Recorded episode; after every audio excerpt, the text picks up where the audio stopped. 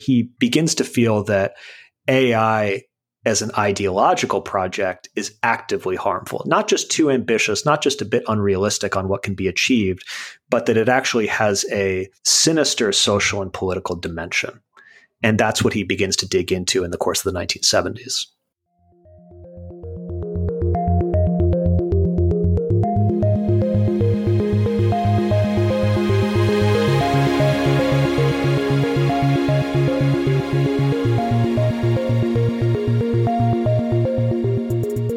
Welcome to Tech Won't Save Us. I'm your host, Paris Marx, and this week my guest is Ben Tarnoff. Ben writes about technology and politics. He is a founding editor of Logic Magazine and the author of Internet for the People: The Fight for Our Digital Future.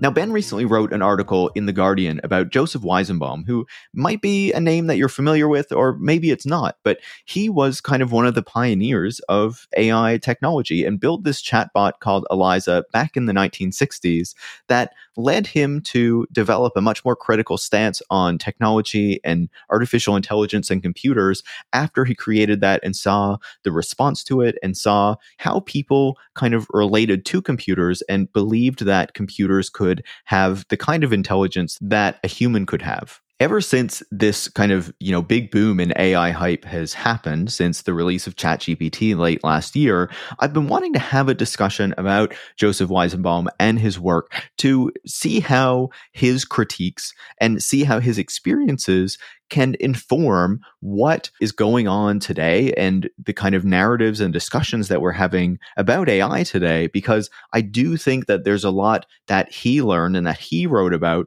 that is very informative to this moment, and that has not totally been sidelined. Like, there has been some writing about it, but largely when we hear, people like Sam Altman and these other influential folks in the AI industry talk about what their products can do and talk about their kind of vision for AI, it's seems like a lot of these learnings that we should have from, a much earlier stage of this technology and this thinking about what computers should be doing is really not present in a lot of those discussions and are not being kind of brought into this broader discourse and discussion about AI and the role that it should actually serve in our societies.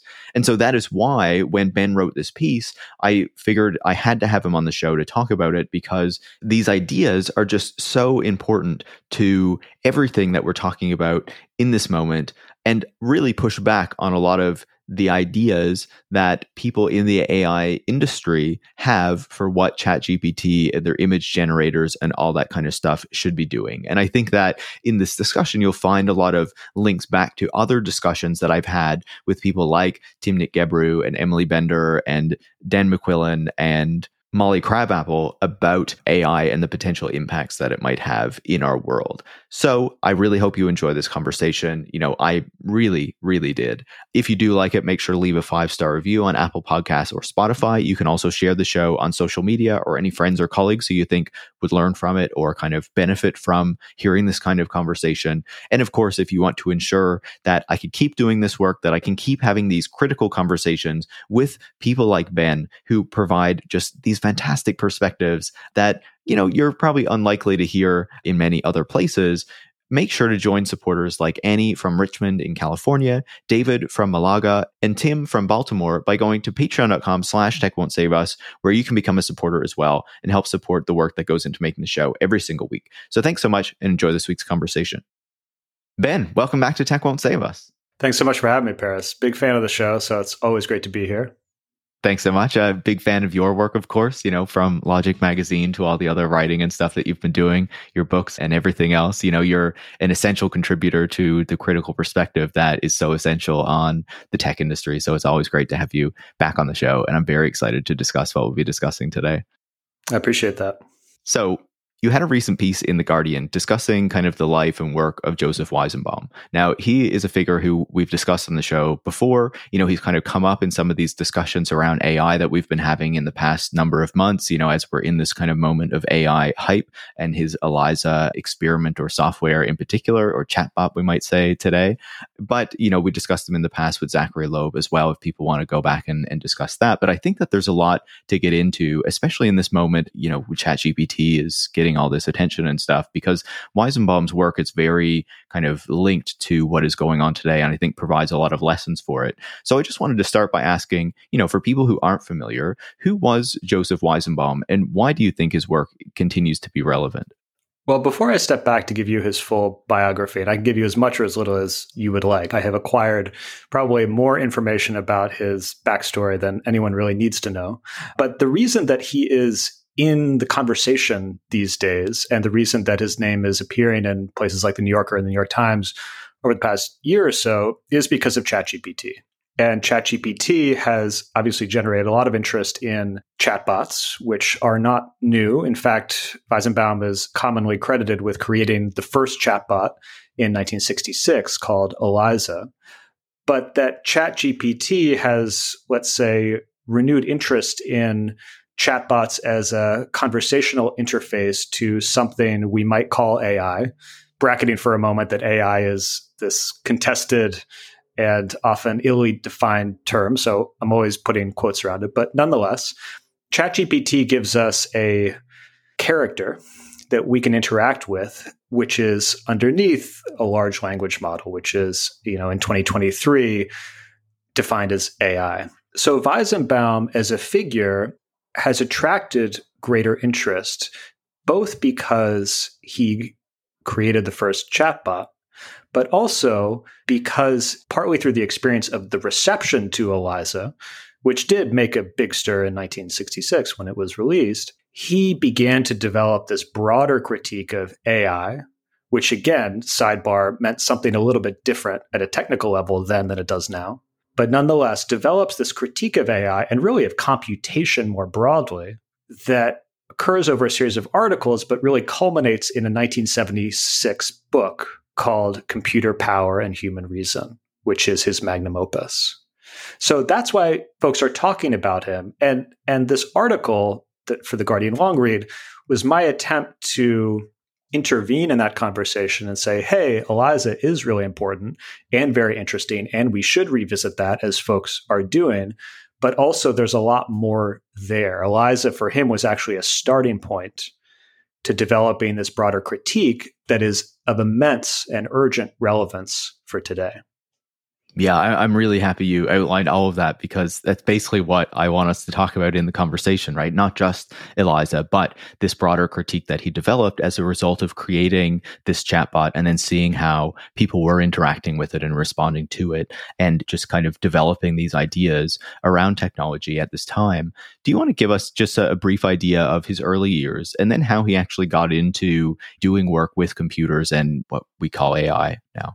Sure. So let me just give you a brief chronology of his early life. So Joseph Weizenbaum was born in 1923 in Berlin. He's a German Jew. His father came from Eastern Europe and established himself in Berlin, becomes a moderately successful furrier, someone who creates tailored fur clothing for women, and secures a somewhat secure foothold in the upper middle class of the German Jewish community in Berlin, marries, this is Weizenbaum's father, marries a much younger Viennese woman, and, you know, has a relatively successful shop in Berlin. Incidentally, or just kind of parenthetically, although it will have immense consequence for Weizenbaum's later life, his father is quite abusive to him, both physically and verbally, tells him he's worthless from day one. And this is related to the mental health challenges that Weizenbaum develops from an early age, which will be of great consequence to him, not only personally, but for his intellectual project, because it helps stimulate his interest in psychology and in psychoanalysis. In 1936, Weizenbaum and his family leave Germany for the United States. The Nazis are now in power. They have passed a number of anti-Jewish laws. As a result, Weizenbaum is forced to drop out of his public high school and move to a Jewish school where he meets a number of much poorer Jews, so-called Ostjuden, from the East, and develops a very intense friendship with one of them. But all of this is cut short when the family decides to leave Germany for the United States. They end up in Detroit in 1936 because Weizenbaum's aunt had a bakery there, so that's where they had somewhere to stay. His father reestablishes his practice, you know, sets up a shop in Detroit, again, kind of rejoins the middle class, one could say. And Weizenbaum ends up studying at what is now Wayne State University, what was then Wayne University, which is a working class local public university in Detroit in the 1940s. Weizenbaum then serves in the army from 1942 to 1946, which he experiences as a kind of liberation from his family, where he is very unhappy. And in the army, he gets to travel all over the country. He gets a degree of independence. And in the course of one of his furloughs back home in Detroit, he meets and marries a woman named Selma Good, who is a Jewish socialist who will go on to be one of the early members of the Democratic Socialists of America. She's very involved in the left-wing activism of the time, the 1940s being a kind of high watermark for the American left, a period of very intense class struggle. They're in Detroit. This is the period in which the UAW is in the process of winning its first contract against Ford. So there's a lot going on. This is a period of very intense social mobilization, and Weizenbaum gets caught up in that, develops a left-wing politics as a result. Now, in the late 1940s, he and Selma get divorced, and this is an extremely painful experience for him because by that point, they have a baby boy, and they decide that Selma is going to take the boy to raise on her own. Out of this experience of heartbreak, he goes into psychoanalysis for the first time, and also goes into computing for the first time. So this is of significance for his later career, that his first encounter with psychoanalysis is happening around the same time as his first encounter with computing. His first encounter with computing, however, is accidental, serendipitous. He's studying math at Wayne University. His professor decides that he wants to build a computer. This is the late 1940s. The modern computer, the kind of architecture, what we now think of as the von Neumann architecture, this is all kind of starting to get consolidated in the late 1940s. It's obviously still very difficult to acquire a computer, right? You don't just go to the Radio Shack. I guess that reference itself dates me, but, but you don't go on Amazon.com or wherever one buys computers these days, I wouldn't know, and just buy it, particularly for a working class university in the middle of Detroit. So they decide to build one. And this is an extremely exciting experience for Weizenbaum that helps actually heal his heartbreak in a way. It brings him out of his pain, connects him to what will become a passion for him, which is computation, which gives him a sense of self, a self-esteem, a sense of self-worth that has been so missing in his family life, with his father telling him he's worthless all the time. And he becomes quite good at computers. It really fits. He ends up marrying a woman named Ruth Maynes in the early 1950s, and then becomes an early computer engineer and programmer. He works for General Electric in California and what will later become known as Silicon Valley, where he develops a project for the Bank of America that helps them use a computer system to automatically process checks. And by 1963, he is invited to become a professor at MIT. He experiences it as a great honor because it means he's kind of reached a stage of his career where he can be invited into this high temple of technology, where MIT is the epicenter of the emerging discipline of computer science in the United States at the time. Now, before I pause, because I've been talking for a long time, let me just tell you, why did he join MIT? What was the context for him to join? The context for him was that in 1963, an initiative was launched at MIT called Project MAC, M-A-C. This was funded by Pentagon's R&D arm, which at that point was known as ARPA, be later renamed DARPA. And they were getting millions of dollars at MIT from the Pentagon to work on interactive computing. And in particular, to perfect a technology that was known as time sharing. Now, what does that mean? And I promise I'll be brief. To understand why these things were revolutionary, we actually have to take a step back and talk briefly about what did computers look like when Joseph Weizenbaum was getting really into computers. Well, you had punch cards. And if you were writing a program, you had to encode that program onto the punch cards and then run these punch cards through the computer. This was known as batch processing. And typically what would happen is you would bring your program to the operator, they would run it overnight, and you'd come back in the morning to see if it ran correctly. Now, anyone who's ever done any kind of programming might imagine that this is a very painful way to develop a program, right? If you sit down in Python and you're, kind of at the interactive shell or whatever, you can just try out, hey, does this throw an error? Or if I just write up a little script and run it, does that run? Imagine having to wait a whole day and come back in the morning and say, oh, there are all these errors. Now, it's a very slow, very difficult way of working with a computer. The idea with Project MAC was, what if we could create a more conversational way of interacting with a computer, which would not just help us develop computer programs faster and more efficiently, but would also create a new kind of human-computer interaction. And in particular, there's a figure who was very well known then and since, J.C.R. Licklider, who was at MIT and had moved to ARPA and was instrumental in getting Project MAC funded, for whom this idea of creating a more interactive experience of computing was absolutely essential. So that's the context in which Weizenbaum is hired into MIT, and that is crucially the context within which, and quite materially because they provide the funding, that Eliza, the first chatbot, is developed. I appreciate you outlining all that history and even noting like the significance of those pieces to, what he later does, right? And to the work that he ends up doing. It leads us really well into talking about Eliza. But before we do that, there are a couple things I just want to pick up on there, in what you described, because I think that it's interesting in understanding kind of Weizenbaum's perspective and his approach toward this, and just trying to ensure that we understand, how he is approaching this work as he goes into Eliza.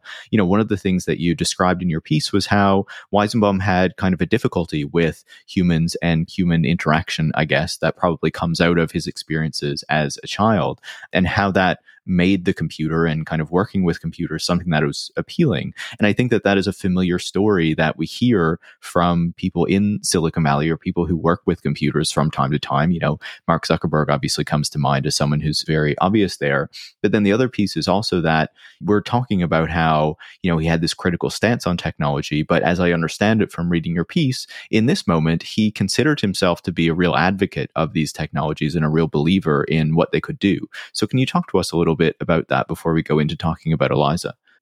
That's a good point, Paris. When you write about somebody, there's always this risk that you're projecting too much of yourself into them. And in fact, one of the key concepts that we need to understand in order to understand how and why people responded to Eliza and respond to chatbots since the way they did is this idea of transference, which we'll get into later. But I'm also very conscious of myself as a writer projecting perhaps too much of myself into my subject. The reason I mentioned that just as a frame is that I work in the tech industry, and I also have a complicated relationship to technology, one that I think is probably not unlike the one that Weizenbaum had, which is, on the one hand, I love it. I'm fascinated by it. I want to be around it. I want to know how it works. It has given me a certain sense of myself, a certain stability, a career, in the same way that it has and did for Weizenbaum. On the other hand, I am aware of the many destructive purposes to which it can be put, to which it's currently being put, as he eventually was. So for Weizenbaum, I think both he and I would resist this conversion narrative, where he was a kind of naive believer in the promise of technology and then turned against it. I think it was something more complicated was going on, which is that he developed certain political commitments quite early, really in college in the 1940s. And while his political passions kind of recede over the course of the 50s and the early 60s and don't really get reactivated until he joins the movement against the Vietnam War on MIT's campus, that critical edge never entirely disappears. So even when you're reading articles in which he does exhibit a certain enthusiasm about Eliza as a chatbot, demonstrating the potential for a more enriched kind of human-computer interaction. I mean, this is his initial idea of what Eliza could be, is not really a joke or a critique, but as a instance of a more conversational approach to computing in which we could talk in natural language to a computer and want to talk to a computer And thus, through that process, the computer could learn more about us and about the world. So there is, I think it's quite important to say, a kernel of optimism in the initial idea for Eliza that nonetheless has a bit of hesitation, a bit of ambivalence attached to it. Because when he releases Eliza out into the world in 1966, the institutional context in which it is being received is this field of artificial intelligence, which we can talk about in greater detail, in which figures like John McCarthy, who had been at MIT and was by then relocated to Stanford, or figures like Marvin Minsky, who was at MIT at the helm of the AI project there, had a much more audacious and one could say even arrogant views about the potential for computers to simulate human intelligence, the whole range of human intelligence. So there are kernels of optimism and kernels of critique as early as Eliza. And then what's interesting about watching him develop over the course of the late 60s and through the 1970s is how the kernels are still there, but the proportions become different, where, you know, the kind of the critique gets turned up and maybe the optimism gets turned down. But then even towards the end of his life, we have these flashes of optimism about the possibilities for friendship with a, you know, an artificially intelligent agent. I'll pause there. Perhaps I've nuance broed it into something incomprehensible. No, I found that fascinating, to be honest, to think about, you know, the way he was approaching it and how that approach kind of developed over time and how there was always these kind of conflicting or both of these viewpoints kind of coexisting together, but then seeing how they both evolve as his experiences with these technologies change and how he sees people interacting with the things that he's created, right? And, you know, you've already started to kind of bring us into the Eliza program or chatbot or whatever we want to call it. So how exactly did that work? And why was it significant at the time? And I guess, how did it shape how Weizenbaum started to kind of change his views on these technologies and the role that they might play? So Eliza was a fairly simple chatbot in which you would sit initially at a electric typewriter, because this is actually before the era of like the computer console with a monitor, right? These are very early days of human computer interaction. You sit at this typewriter, you type something in, and you get a response, right? And the character that Eliza is performing is that of a psychotherapist. So the responses are ones that you might hear from a therapist, if you're familiar with that kind of language. Now, why did Weizenbaum choose to have Eliza perform this role? Well, we know that he has this history with psychoanalysis. He's interested in psychoanalytic concepts, psychoanalytic themes dominate his work. So there are those considerations. On the other hand, there's also a very practical consideration, which is in fact quite funny. For Eliza to perform the role of a psychotherapist, you don't have to encode any knowledge of the outside world into the program, because all you have to do is write these fairly simple transformation rules that take the input and rejigger it and put it back to the user. So an example might be, you know, I'm thinking a lot about my mother. Why are you thinking about your mother? You know, simply turning things back into questions. And this is funny because if you've had an experience of therapy, often that is the experience. People are reflecting back and taking you deeper. And as Weizenbaum says in an aside in one of his articles, you know, in a normal interaction, or let's say a non-therapeutic situation, if someone responded in that way, you would think there's something wrong with them. But in a therapeutic situation, it actually signals wisdom and depth and knowing, right? That type of transformation, which is essentially using your own language and reflecting it back to you. So Eliza produces a very powerful response in people. And this is a response that I think we could recognize as a transferential response. This is not a word that Weizenbaum himself uses, but I think it's one that is appropriate, where the response that a number of people have to this chatbot is to impute humanity, empathy, understanding to the program itself. And this is a phenomenon that Sherry Turkle later calls the Eliza effect.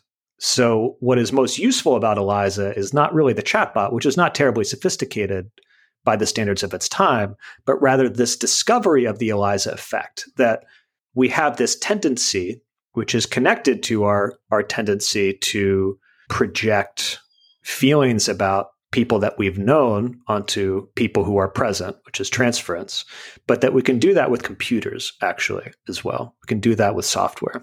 ELIZA generates a fair bit of interest at the time. The Boston Globe writes about it. They send a reporter to go sit and talk to ELIZA, and they run an excerpt of the transcript.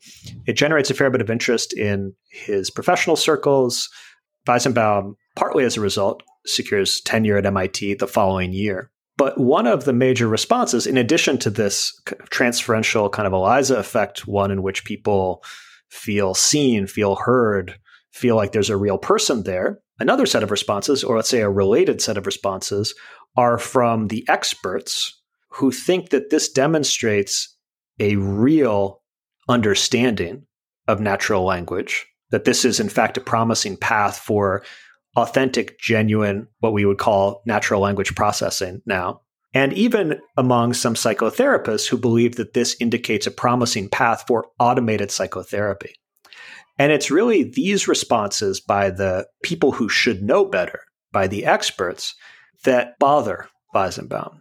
But again, the timeline of this is interesting because while the response bothers him, how he processes that takes some time. This is kind of a moment where we have to be a bit careful about time frame, where often when people are writing about ELIZA, they're reading Weizenbaum's reflections on ELIZA towards the end of his life. And at that point, he's seeing things a bit differently than he did at the time, that he kind of telescopes this process of evolution, where ELIZA, again, later in life, seems in retrospect to him to always have been a critique, to always have been a kind of parody of artificial intelligence. Whereas at the time, as we've discussed, it did have this element of optimism, of this could provide a promising path for developing a more enriched form of human-computer interaction. But then the set of responses that it generated, again, through this ELIZA effect that he essentially discovers, bother him in a way that actually takes years to fully process. So it sets in motion the threads of thought that will eventually culminate in his 1976 book. But that comes out 10 years after ELIZA. And in between, there's a lot of evolution and development in his thinking. It's really interesting to hear you describe all of that and also how the kind of reflections take some time to actually kind of come to a position where he has this kind of critical view on what this technology meant and, you know, how he kind of perceived it in retrospect. But I think also what you described there, even though you're talking about something that happened in the 1960s, there still seem to be so many parallels to what we've been seeing in the past number of months, right? With people interacting with these chatbots and feeling like it understands them and it's talking to them and whatnot. And experts saying that this means that we're really close to like artificial general intelligence or something like that. And even the reporters going out and speaking to it and publishing transcripts of it. Like it just seems so fascinating that after all that time, the response can be so similar. And, you know, at least the immediate reaction can have so little of the kind of learnings or reflections from criticism that Weizenbaum and many others have made in the decades that have passed since then. I think that's right. And I think maybe that helps us lead to a point that I would like to make, which is that the ELIZA effect doesn't mean that people are stupid. Transference doesn't mean that you're an idiot. It's not this kind of moral category of like, you idiot, you think that's your mother? That's not your mother, right? In fact, in psychoanalysis, transference is kind of what makes psychoanalysis work, or is what's supposed to make it work. It's how we bring the past into the present to try to get some clarity on the distinction between the two. You actually have to make, again, in kind of the classical theory, you kind of actually have to make the analyst into this figure that holds all this transferential energy in order to uncover all of the things from the past and bring them into the present. The reason I mention this is because I think there's a similar perspective that Weizenbaum brings to the ELIZA effect, where even in this original 1966 article, he's very clear that the software is producing an illusion of understanding. It's not real understanding. It's an illusion of understanding. It's a more powerful illusion than he had anticipated. People really seem to believe that this program understands them, that it's actually listening to them. But that illusion can be useful because it makes the user want to talk to Eliza. And through that process, Eliza might learn something about the world. That illusion could actually contribute to a more interesting, more enriched form of human-computer interaction. But he also points out in that original article, he says a certain danger lurks there, which is that through this illusion of understanding, we may attribute a certain level of judgment to computers that they really aren't capable of. So again, it's not that people are dumb, people are stupid for thinking that this computer is a human. In fact, that sense might be constructive in certain contexts, but there are also certain dangers that we need to be mindful of. And it's the dangers, of course, that he becomes increasingly preoccupied with and which form the centerpiece of his broader critique in Computer Power and Human Reason. Yeah, I think that's a really good point. And we'll return to that in, a few minutes. I wanted to kind of pick up on the fact that obviously Weizenbaum is joining MIT at this time when the kind of concept of artificial intelligence is growing, is kind of being promoted by people like John McCarthy and Marvin Minsky, as you mentioned, who are also at MIT, if I have that right. And they are kind of views on computer intelligence or the type of intelligence that computers can hold seems quite distinct from Weizenbaum's view on computers and intelligence and whether a computer can ever kind of achieve human intelligence. Can you talk to us a bit about kind of the distinction between both of those different approaches or kind of perspectives on this term artificial intelligence or this notion of computer intelligence?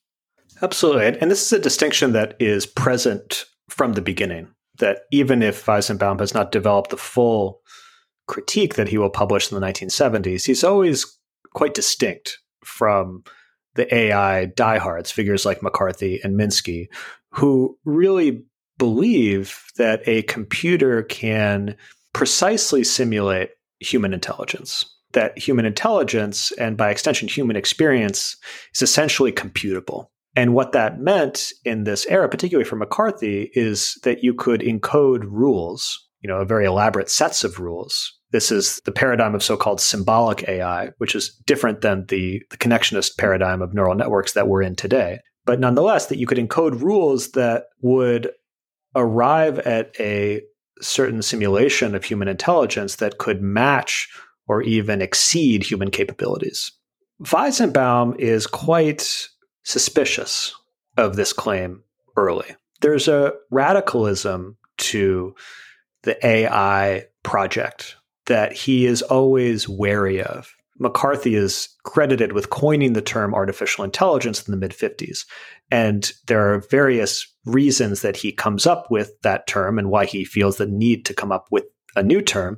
But one of them is that he wants to convey the breadth of his ambition. This is the high Cold War. There's an enormous amount of money on the table for science and technology. And there's a lot of optimism about what information technology in particular can achieve, which, is somewhat reasonable given the relatively rapid pace of development in that period. And McCarthy, as a result, has enormous optimism about the kind of intelligence that can be developed in a machine. And this is a kind of optimism that Weizenbaum really never shares. I think as time goes on, for Weizenbaum, it becomes less about a certain kind of wariness or a certain suspicion or a certain kind of insistence on the need for more modest ambitions about what we can achieve in computation into something sharper, into something harder, into something where he begins to feel that AI as an ideological project is actively harmful, not just too ambitious, not just a bit unrealistic on what can be achieved, but that it actually has a sinister social and political dimension. And that's what he begins to dig into in the course of the 1970s. Yeah, and I think that gives us a good kind of bridge to talk a bit more about those wider ideas as well, right? This kind of broader critique that he develops over time as he's kind of reflecting on these experiences and these issues.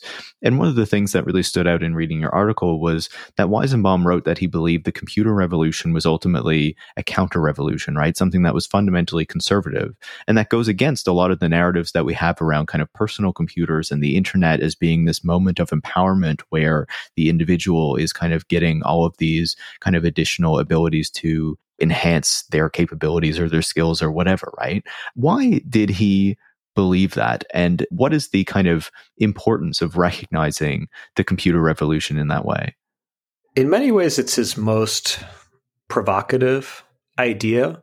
And it's one that I am both very drawn to, but also struggle with. And I think it's worth saying that Weizenbaum is a writer that one struggles with.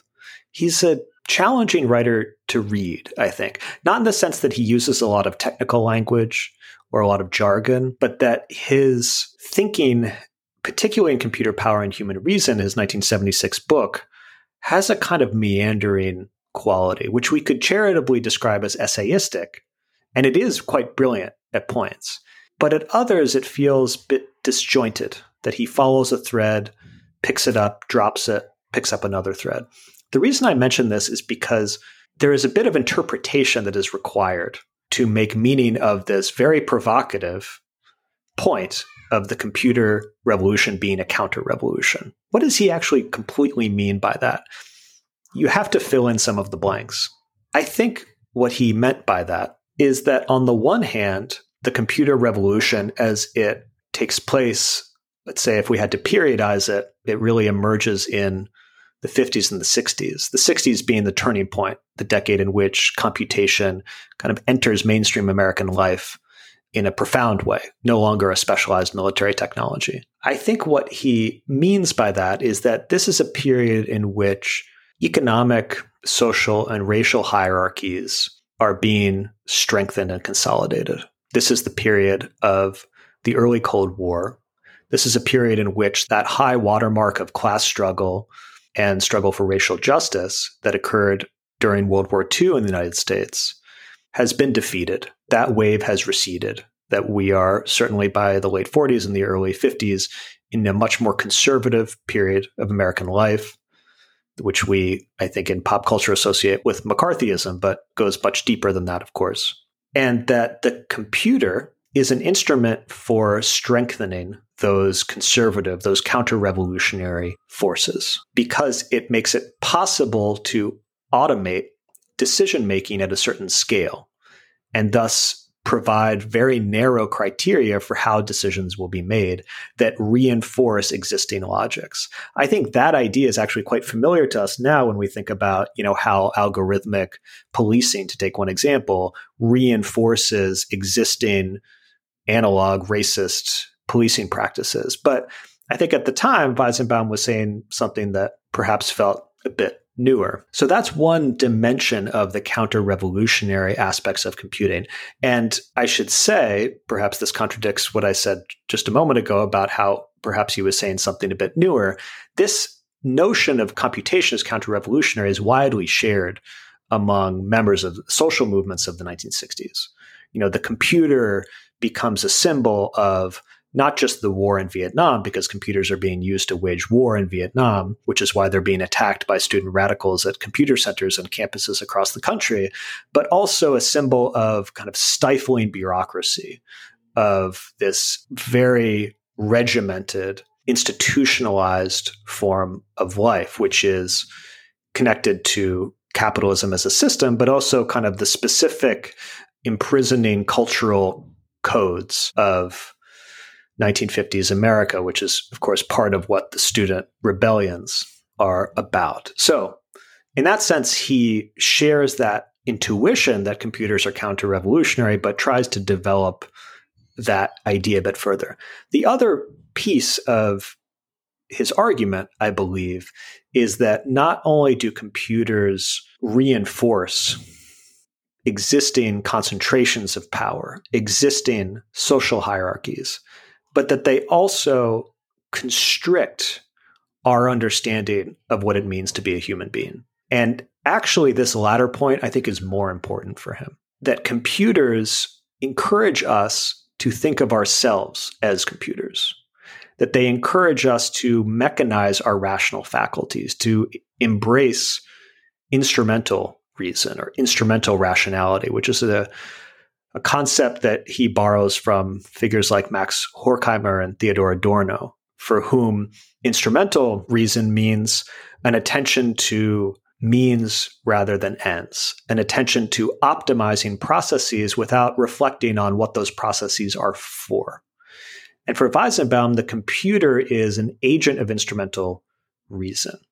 It encourages us to adopt this engineering mindset where we're just trying to make things more efficient, but we're not really thinking about what is this efficiency for. He gives an example from the anti-war movement, where during the campus protests at MIT, there was a proposal floated of why don't we create hotlines so that campus protesters can communicate with the administration, and this will ease tensions. He presents this as an example of instrumental reason of the kind that computers kind of automate and proliferate, because he says instrumental reason converts moral, political, social problems into technical ones. And in doing so, it suppresses the possibility of conflict, that you can't actually have conflict between different sets of interests, between different sets of values. It's simply a technical problem that can be solved with a technical solution. So in this setting, the notion that the student protesters of the administration would have entirely opposed sets of interests, entirely opposed sets of values that actually can't be reconciled through a telephone wire is a difficult idea for instrumental reason to accommodate. But then you can see, I think, through that example, how instrumental reason and by extension, computation as a whole serves the status quo. Because if you're not allowed to ask questions about ends, if you're just thinking about means, then the established way of doing things continues. It sets very narrow parameters on what you're allowed to tinker with. I think you've put that so well. And I think there's so many things I could say in response, but I think just a few things I'd want to pick up on that. You know, on the one hand, when you talk about kind of people seeing themselves as computers, I think that this is something that we have experienced for a long time. But you notice in particular, when it comes to the people in Silicon Valley today, there's a strong kind of belief in or view that we should be trying to achieve kind of transhumanism, kind of to merge ourselves with computers. You know, you see people like Sam Altman kind of comparing us to stochastic parrots, using a term used by Timnit Gebru and Emily Bender and those sorts of people to kind of draw comparisons between these chatbots and large language models and, you know, ourselves as humans to try to make us kind of look as though we are one and the same. And you talked as well about this view of computers at the time as these things that are controlled by kind of large institutions, they're very bureaucratic. And it's interesting because I guess on the one hand, you describe how there can be this view that kind of Weizenbaum has where he's looking at how these computers are used, kind of what the politics behind them are, and kind of taking a bit more of maybe an oppositional stance to this way that computers are operating. Whereas then you have kind of the Steve Jobs of the world kind of come in with the personal computer revolution and say that the problem isn't that kind of fundamental to computers, but just the fact that large institutions control the computers. And if we put computers in everyone's hands, then we take away kind of the negative effects of that. I don't know if you have any further reflections on those points, or we can certainly discuss other aspects of his work. I think something that makes me think of is this term humanism. I hope that doesn't take us too far afield, but it's a term that has kind of an interesting history within the history of computers, because as computers begin to be capable of performing certain functions that we might associate with human intelligence, it always poses this question to us of what a human being is. And I think this is really the central preoccupation of Weizenbaum's work. What is a human being? And this is a question that becomes active and urgent and challenging in an era in which computers seem to be able to do more and more of the things that we would have associated with human beings. Humanism as a term, let's say, can mean a bunch of different things, but it signals some investment in an idea of the human, some attachment to the human as variously defined.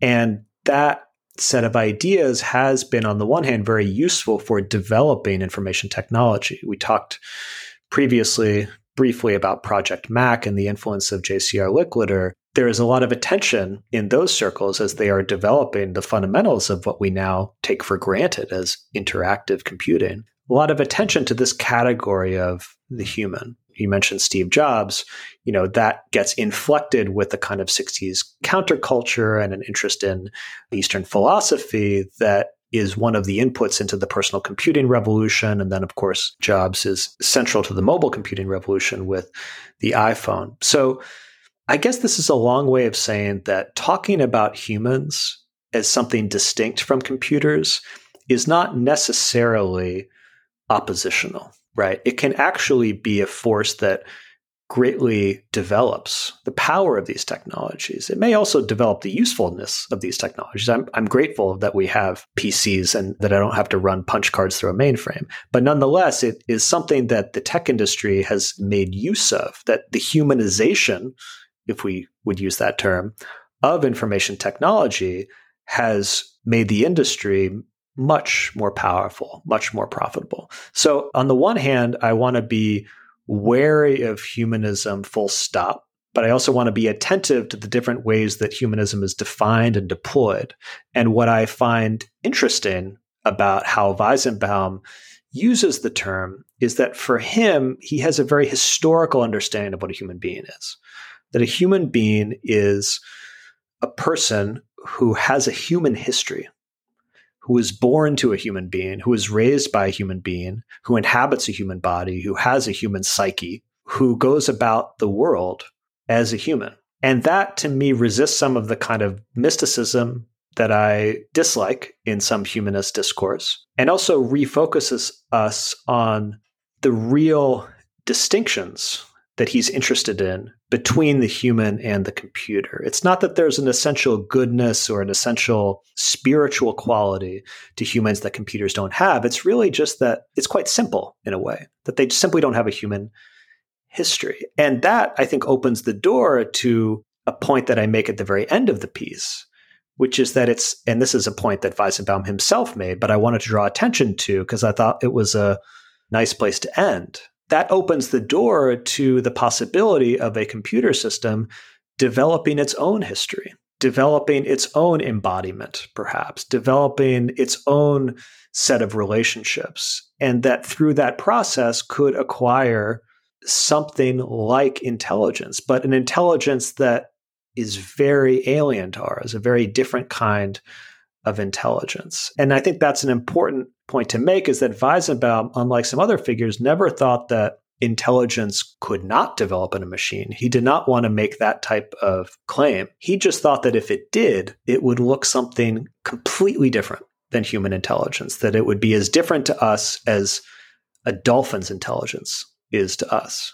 I think that there's a whole conversation and a whole rabbit hole that we could go down in discussing that further. And I think I'm just going to allow that thought to exist as it is and people can reflect on it, because there are a couple other things that I want us to discuss before we end off this conversation. And I think that when you talk about his idea of, you know, the importance of kind of the human history, it's a narrative that I feel like we are returning to in this moment where, you know, we have the threat of large language models and image generators and things like that.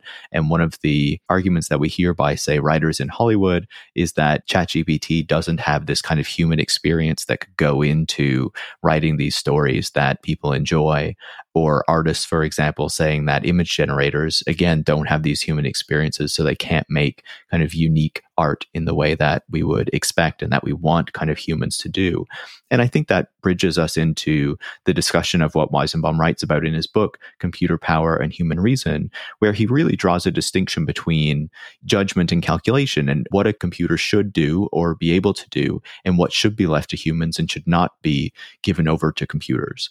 So can you explain kind of the distinctions that he draws there and why he believes in the way that Silicon Valley presents today that we should be trying to have computers kind of do as much as possible and virtually everything, how he really believed that that should not be the case and how there should be very clear things that computers should be designed to do and other things that should be left to humans because computers will never be able to effectively do those things. I'm glad you asked that, Paris, because that's really the center of his book. And as he explains in the preface, the book has two major arguments. The first, which we've been discussing, is that there is a difference between man and machine. You know, that is very important to Weizenbaum. The second is that there are certain tasks that a computer should not do. And this gets to the distinction between what he calls judgment versus calculation. Now, calculation for Weizenbaum is a quantitative process. It uses a technical calculus to arrive at a particular decision. We could think of it as algorithmic, right? And there are many occasions in which we need to use calculation to arrive at a decision. Like, this is absolutely an essential human faculty. But it's important to Weizenbaum that we understand the distinction between that and judgment, which by contrast is a qualitative process. You can't use a technical calculus to arrive at a decision when you're using judgment, because judgment is rooted in values. And these values arise through the course of human experience. They're related to this question of human history that we spoke about just a moment ago, that we acquire values by being human beings in the world. We acquire them from our parents, from our surroundings, from our socialization. We define our own values as we grow older. Values are something that one can't acquire without having the experience of being human. That's a very important point for him, because if you're going to make judgments, you need to rest on that foundation of values. This is why, for instance, he considers it obscene to imagine that a computer could perform the functions of a psychotherapist, because for him, the functions of a psychotherapist require access to a set of human values, which are in turn predicated on a set of human experiences, without which you can't actually provide a therapeutic encounter to someone. Similarly, he would consider obscene for a judge to be automated, right? To pass judgment on someone. A computer can never do that, because a computer doesn't have access to those human values and human experiences. So that distinction between judgment and calculation is really essential for his thinking. Yeah, it definitely, again, brings to mind conversations that we're having today, right? Like, it seems incredibly relevant in this moment where there is a renewed push for AI to be integrated in many different ways. And it brings to mind the work of someone like Dan McQuillan, who wrote the book Resisting AI, about, you know, where should we be okay with AI being implemented, and should we be okay with it being used to kind of shape our lives and kind of ensure that we have less power over how we live, essentially, because we are handing that over to AI and to computers and to machines. Should welfare systems that are offered by governments be determined by artificial intelligence systems that could end up getting something wrong or wouldn't be able to listen to a specific situation that you're in where there might need to be a compromise made or something like that, or, you know, to do visa systems with AI tools, or to turn policing into something that is done by AI that can have a lot of negative consequences because the AI does not have human values, but also allows humans who do have values to say, oh, the AI said that this is okay, so that's fine now. So I think that you can see a lot of different ways that this is still incredibly relevant today and is still something that needs to be present as we consider what computers should actually be used for. Exactly. And importantly, those are not complexity arguments, because today it's very difficult to make the argument, well, those systems simply aren't complex enough to perform these functions. They're quite complex. You know, these are not just rule following programs. You know, they're relying on these massive neural networks. And the reality is we know how they're trained, but we don't actually really know why a large language model does what it does. It's a complexity that in many cases eludes human understanding, which is probably a problem of its own. But we're not saying that if only these systems were more complex, they would be able to perform the function of a psychotherapist. We're saying that they never could, because they can't access human values, because they can't have human experiences. And it doesn't mean they might develop their own weird AI civilization, you know, God bless them, but that they should not be permitted to do things that only humans can do. And that when you allow them to do so, not only does it degrade the quality of that experience, but it shrinks the scope of decision making. This is an important point, I think, about instrumental reason, which is that by reducing the richness of human reason into this algorithmic process, you are actually also constraining the decision space quite significantly. We can't actually make certain choices because we're enclosed in this much narrower form of decision-making. And this has tremendous political consequences. Again, this is, I think, part of Weizenbaum's point about the conservative impulse at the heart of computation. Yeah. And I think that brings us back to something you were talking about earlier and that you wrote about in the piece where you describe how Weizenbaum was less concerned by AI as a technology and more by AI as an ideology, right? And I think that that really, you know, kind of links up to what you were just saying. And so I just wanted to close with more of a general question. You know, we've been talking about the history and of Weizenbaum's work and of its relevance to this moment, but we are in this period where there is a lot of AI hype because of large language models and ChatGPT and all this kind of stuff. But there's also this growing skepticism of Silicon Valley and kind of the worldview that it holds that we've been seeing growing over the past number of years. What do you think is kind of the takeaway that we should have from Weizenbaum's work in the present? Wow, that's a big question. Well, I would encourage folks to read Weizenbaum. I mean, his great book is not in print, but perhaps it's on LibGen or something. I think returning to his work is quite useful. Again, not as a prophet, as someone who got it all right, but as someone to struggle with, as someone who challenges us and who is not always right. There's times when he's often not right. Really, he doesn't get everything right. But this is someone who, to a large extent, was present at the creation, who centrally participated in the computer revolution and who saw something inside of it that I think we are still working through. There's so much one could draw from his work. And as I mentioned before, it's not always very coherent. I'm not sure it adds up to a very kind of clean, integrated picture. But if I had to give people a takeaway that I thought was most valuable, I would say it really resides in this very simple sentence that there is a difference between a human being and a computer. It's a very obvious point, but it's a point that AI as an ideology is constantly trying to deny. The ideology of AI is that everything that humans do, computers can and should do, and will eventually do better.